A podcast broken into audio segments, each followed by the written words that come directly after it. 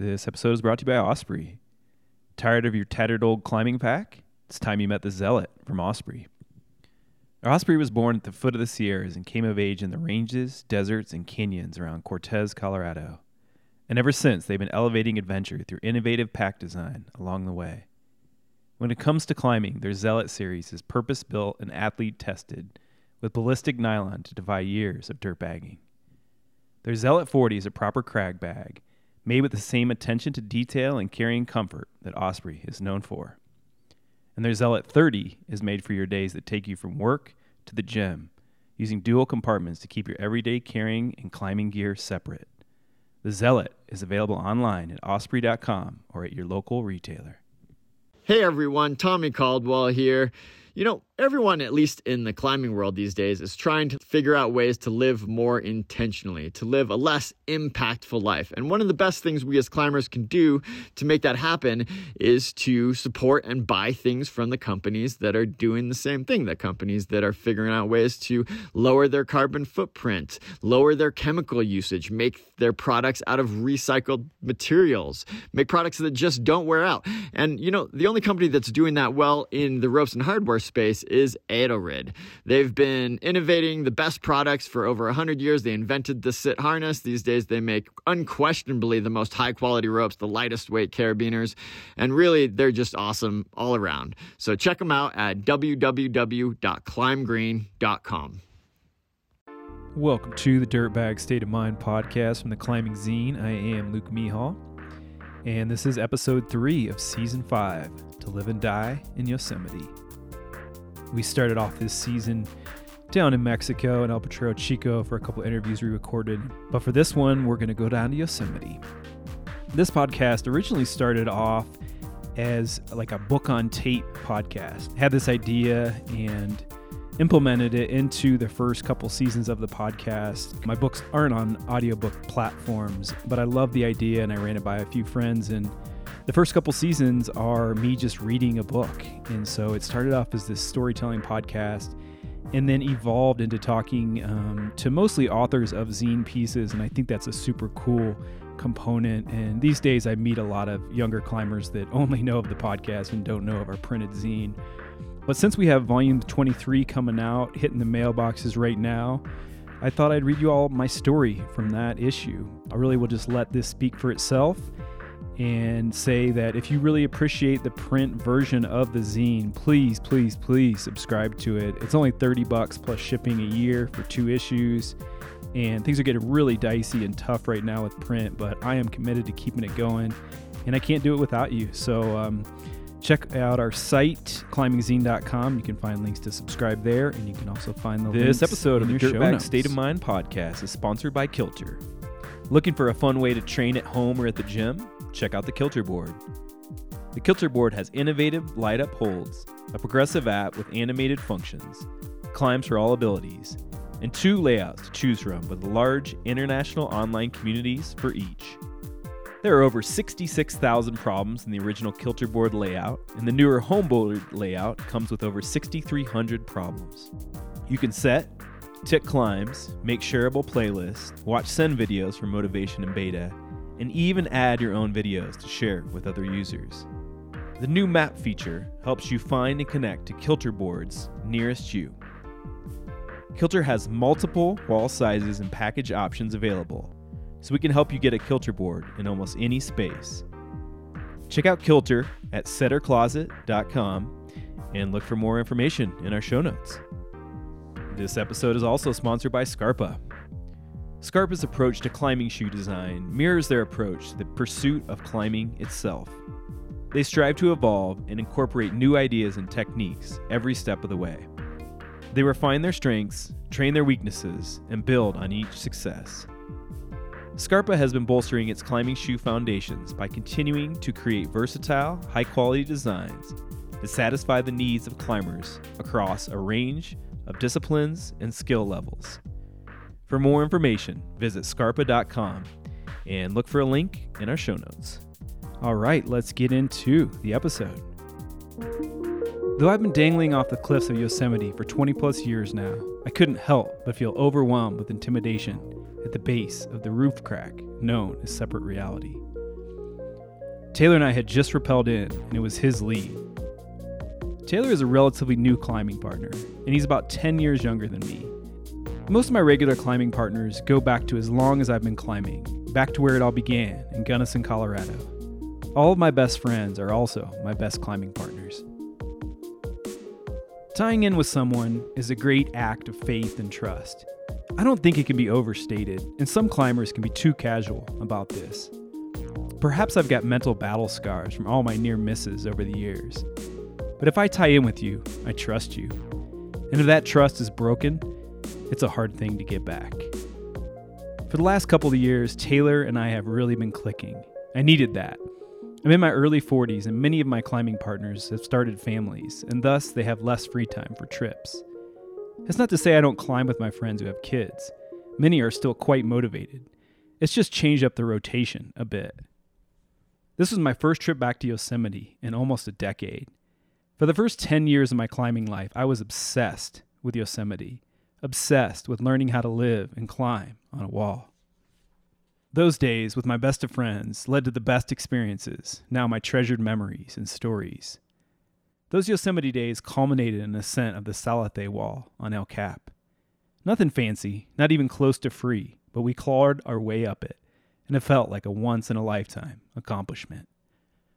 And then I moved to Durango and got obsessed with the creek.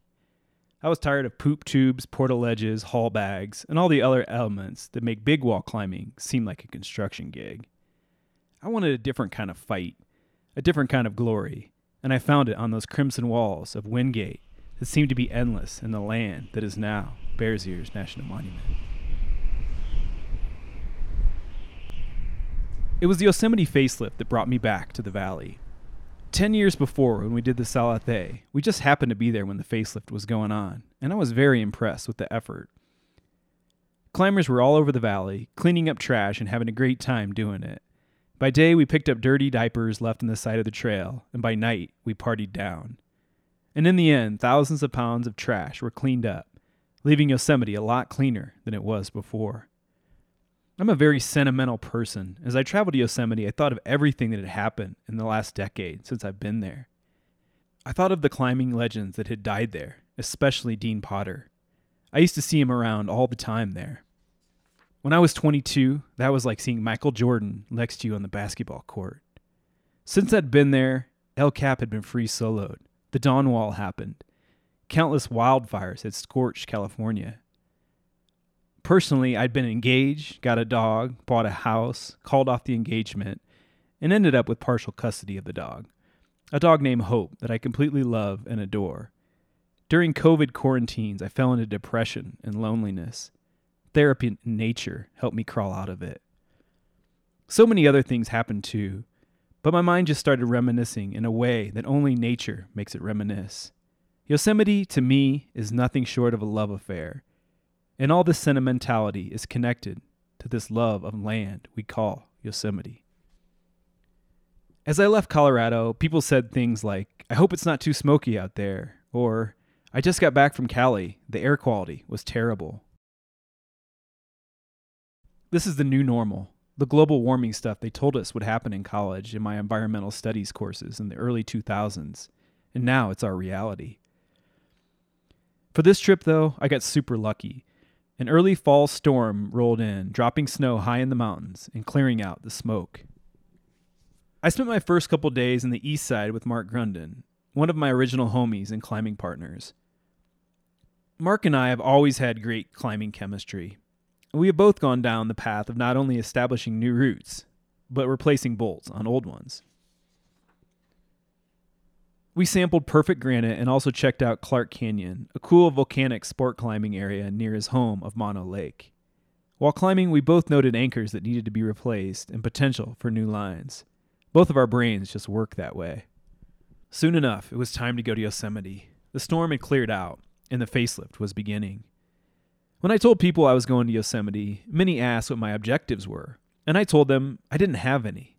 I just wanted to be out there, like visiting an old friend with no intention other than hanging out. If we talked a bit longer, I would reveal I had a small objective to get on separate reality. That climb had lingered in my mind ever since I saw a picture of Wolfgang Güllich free soloing the line in an old climbing magazine. Even decades after seeing that photo, I can still picture it in my mind's eye the exposure below, the strength of Wolfgang. I mentioned the climb to Mark, but he would be working as a guide during the facelift, so he'd only be able to hang out at night and not join me on the climb. I told him maybe I would save the climb to experience it with him. Don't save climbs, Mark said, as if it was a motto someone had passed down to him. I got in my rental truck and drove over Tioga into the valley. At the moment, I was thankful to be alone, thankful for the reflection. I'd never driven into the valley alone, always with a climbing partner or girlfriend. The sight of the ranger station at the top of a pass was a bit of a buzzkill. When I started climbing in Yosemite, rangers were the enemy. The relationship between climbers and rangers wasn't great, one that goes all the way back to the societal revolutions of the 1960s. Rangers had rudely awakened me in the middle of the night, tried to bust me with weed, and generally were gun toting assholes who were jealous of the freedom and swagger of dirtbag climbers.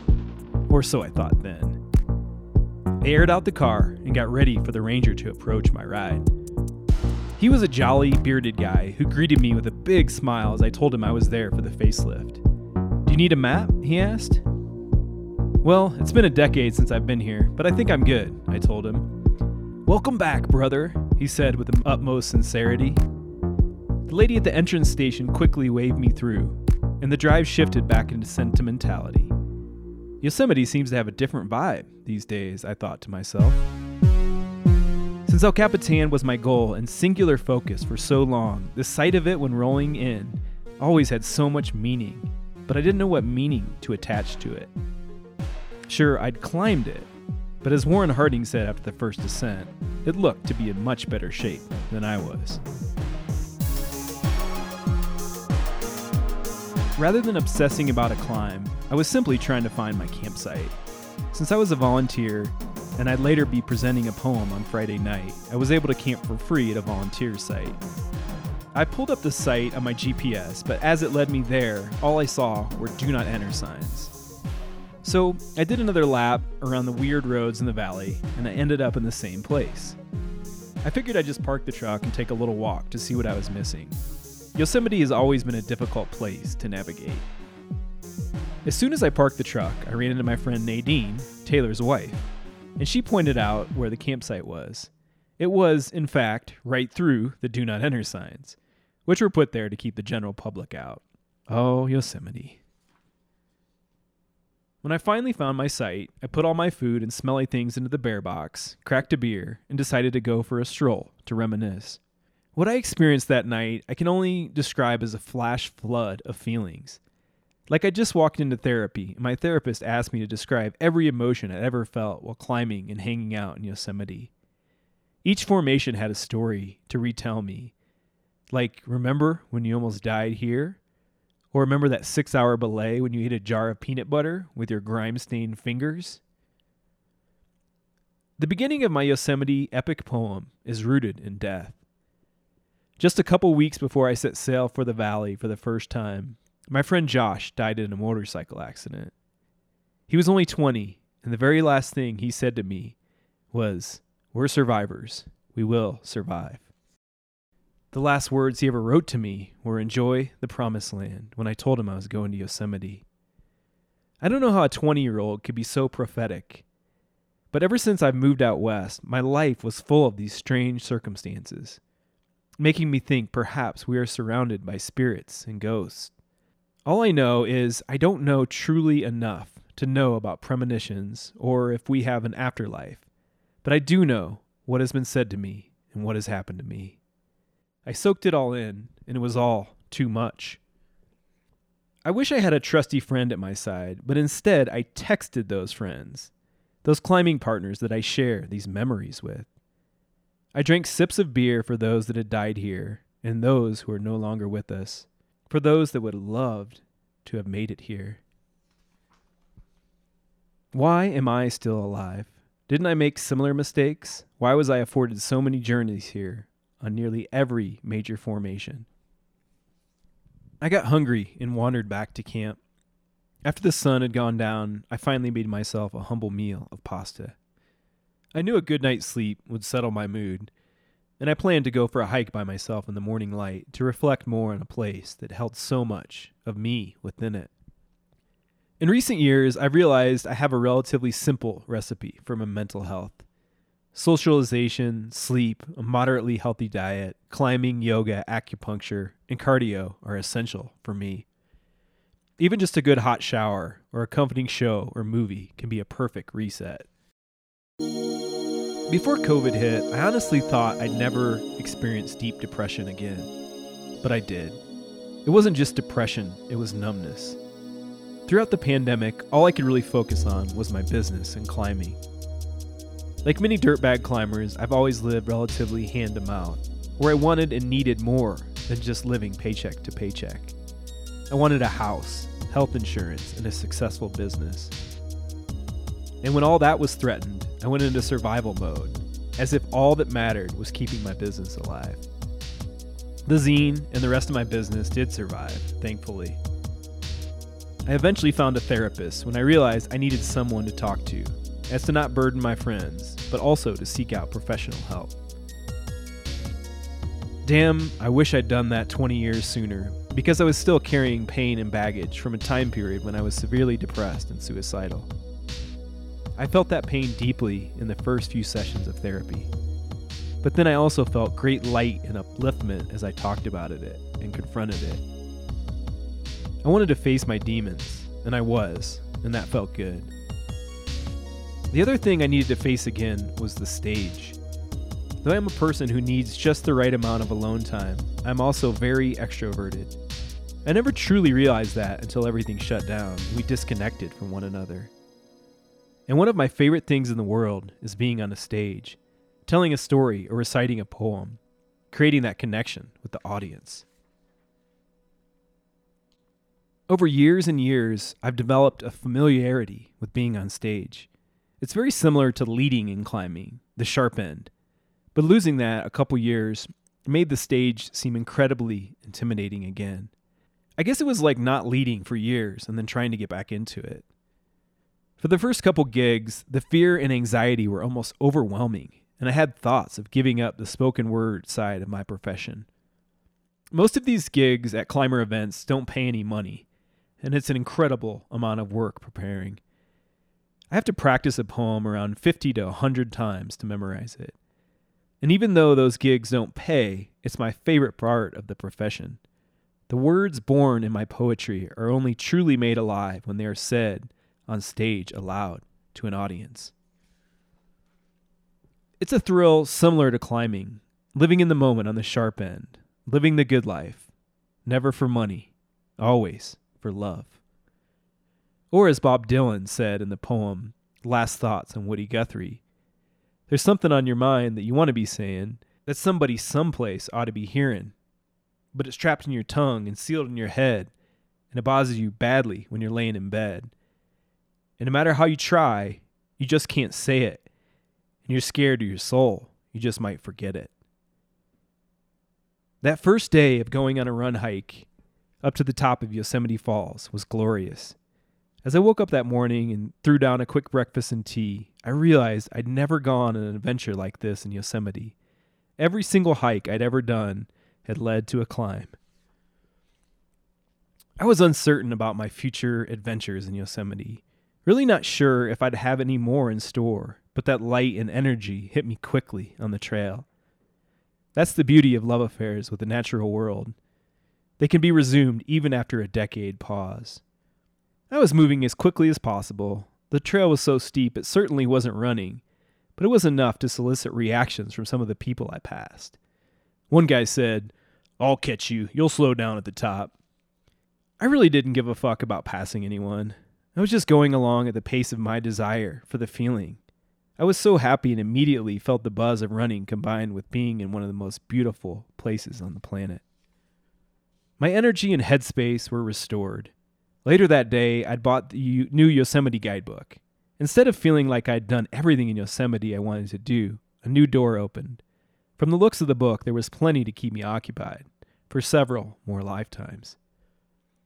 Plus, I knew I'd gotten better at crack climbing with all the years spent in the creek in search of the perfect line and the perfect high. When I bought the book, I also saw my own books on the shelf alongside it. Though my books had been for sale there for years, I'd never seen them with my own eyes. What a trip! How surreal it was. My own stories were available to anyone who would take the risk to buy a copy.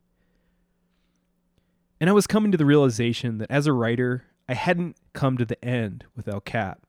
It was merely a high point. For a climber, the road goes on forever, and the party never ends, right? The next day, the day I would perform my poem, I finally got out for a climbing session. I was already tired. The night before at my campsite, I was kept awake by a fellow camper who clearly cared more about her cigarettes and boxed wine than any adventure the next day. Sleep is one of those ingredients for me for a happy life, and I was deprived of that. Every time this happens, though, I think of the nights when I was the loud drunk one. Surely I kept many a climber awake in the Super Bowl campsite at the creek back in my party days. Taylor and I had only a couple hours, so we opted for some cragging at the cathedral wall.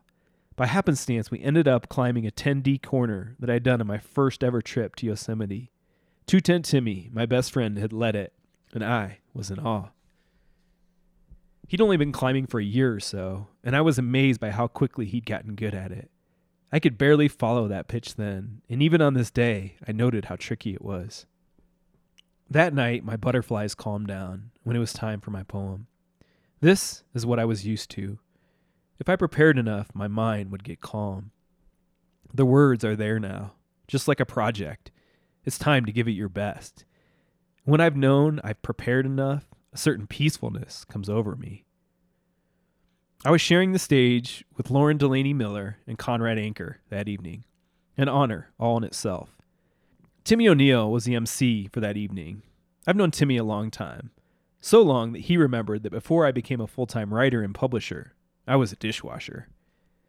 So that's how he introduced me, as only Timmy can do, as a hydrotechnician of plates. I've been working through a lot in my life, and on stage in the last year, I'd felt uncomfortable and out of place so many times leading up to this moment. It's these moments in my life when I question everything and wonder whether I'm on the right path, if I made the right decisions, and if I'd ever be comfortable on stage again. Starting a memorized poem for me means digging into the mind, giving the audience a gift and an energy, and then sensing what comes back, all while trusting that I won't forget the words. As a sensitive person, I notice the energy intensely. I can tell when people aren't paying attention or they're not into it. It affects the vibration of the words. As I started this one, I felt the crowd hanging on to every word, as if they were uplifting me as well as the poetry I was delivering. It's almost like a magical kiss, something so ordinary. But when it connects, it's heavenly. You're in the moment.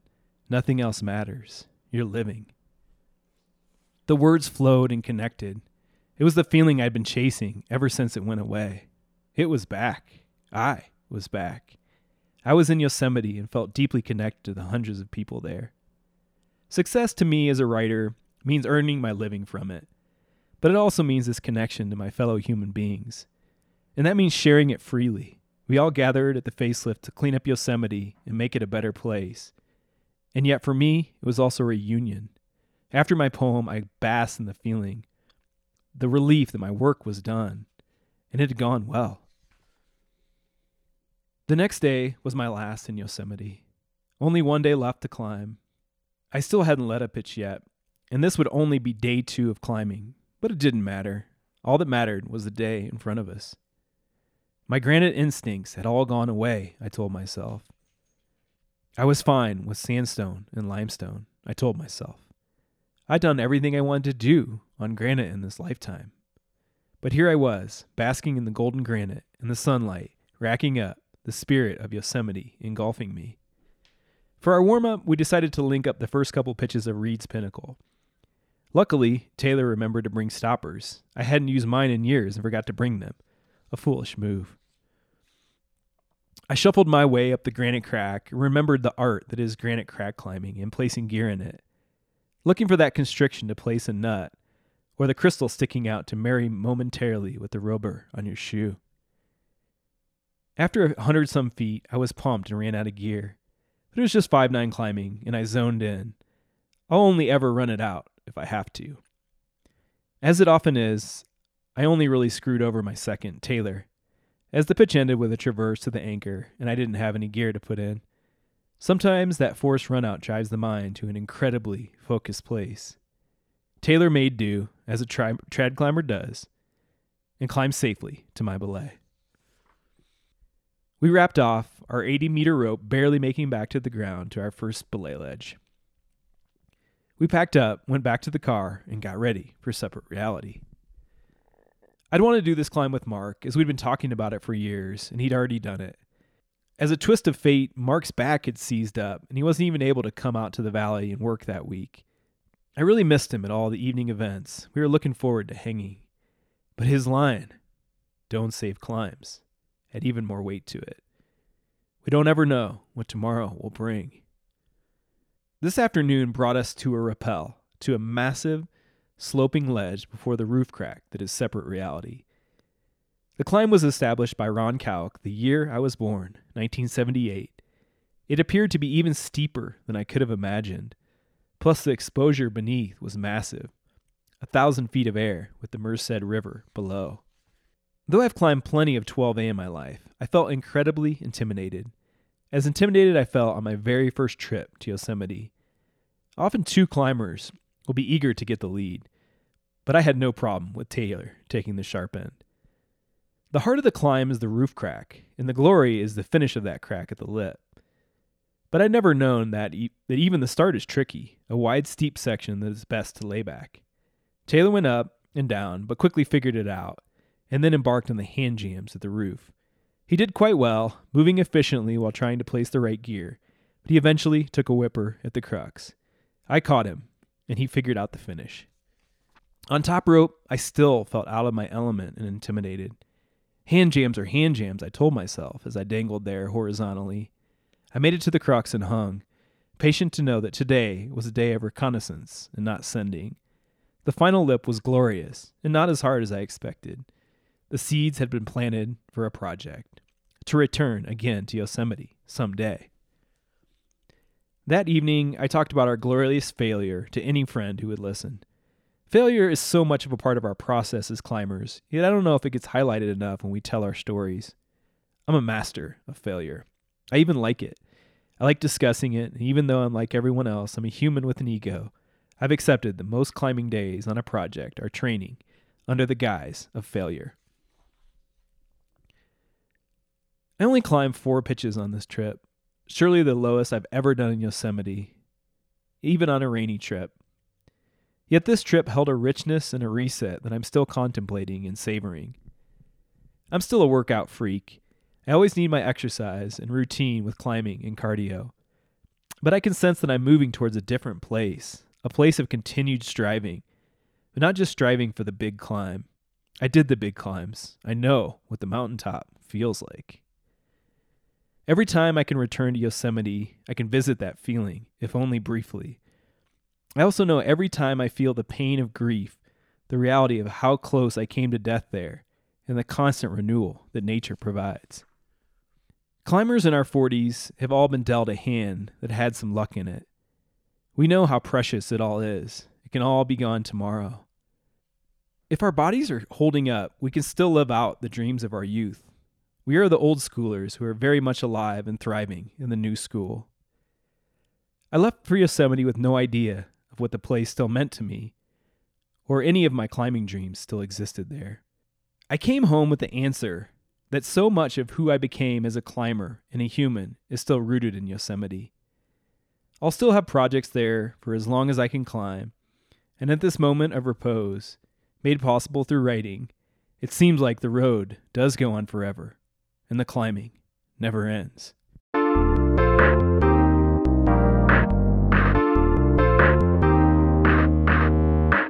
All right, that was the third episode of season five. If you all enjoyed that one, it was really fun to reread. And, you know, as a writer, I think that climbing big objectives gives you the perfect fodder for something to write about. But as I've gotten older, I still have the same passion for climbing, but it's not the same passion for risk or even big wall climbs. It's the passion is more condensed into shorter climbs and I had this era of being obsessed with Yosemite and then I had this era of being obsessed with the creek and now I'm in this new era. I still have the passion for climbing and I'm just discovering where that goes and it's totally okay for that passion to be condensed into something shorter and even new areas. Uh, perhaps it's Mexico where I've been spending so much time. Music for this episode is from Devin Dabney. Our digital editor and producer is Chad Rich. And signing off on a beautiful sunny day in Durango, Colorado, I'm Luke Mehall. Peace.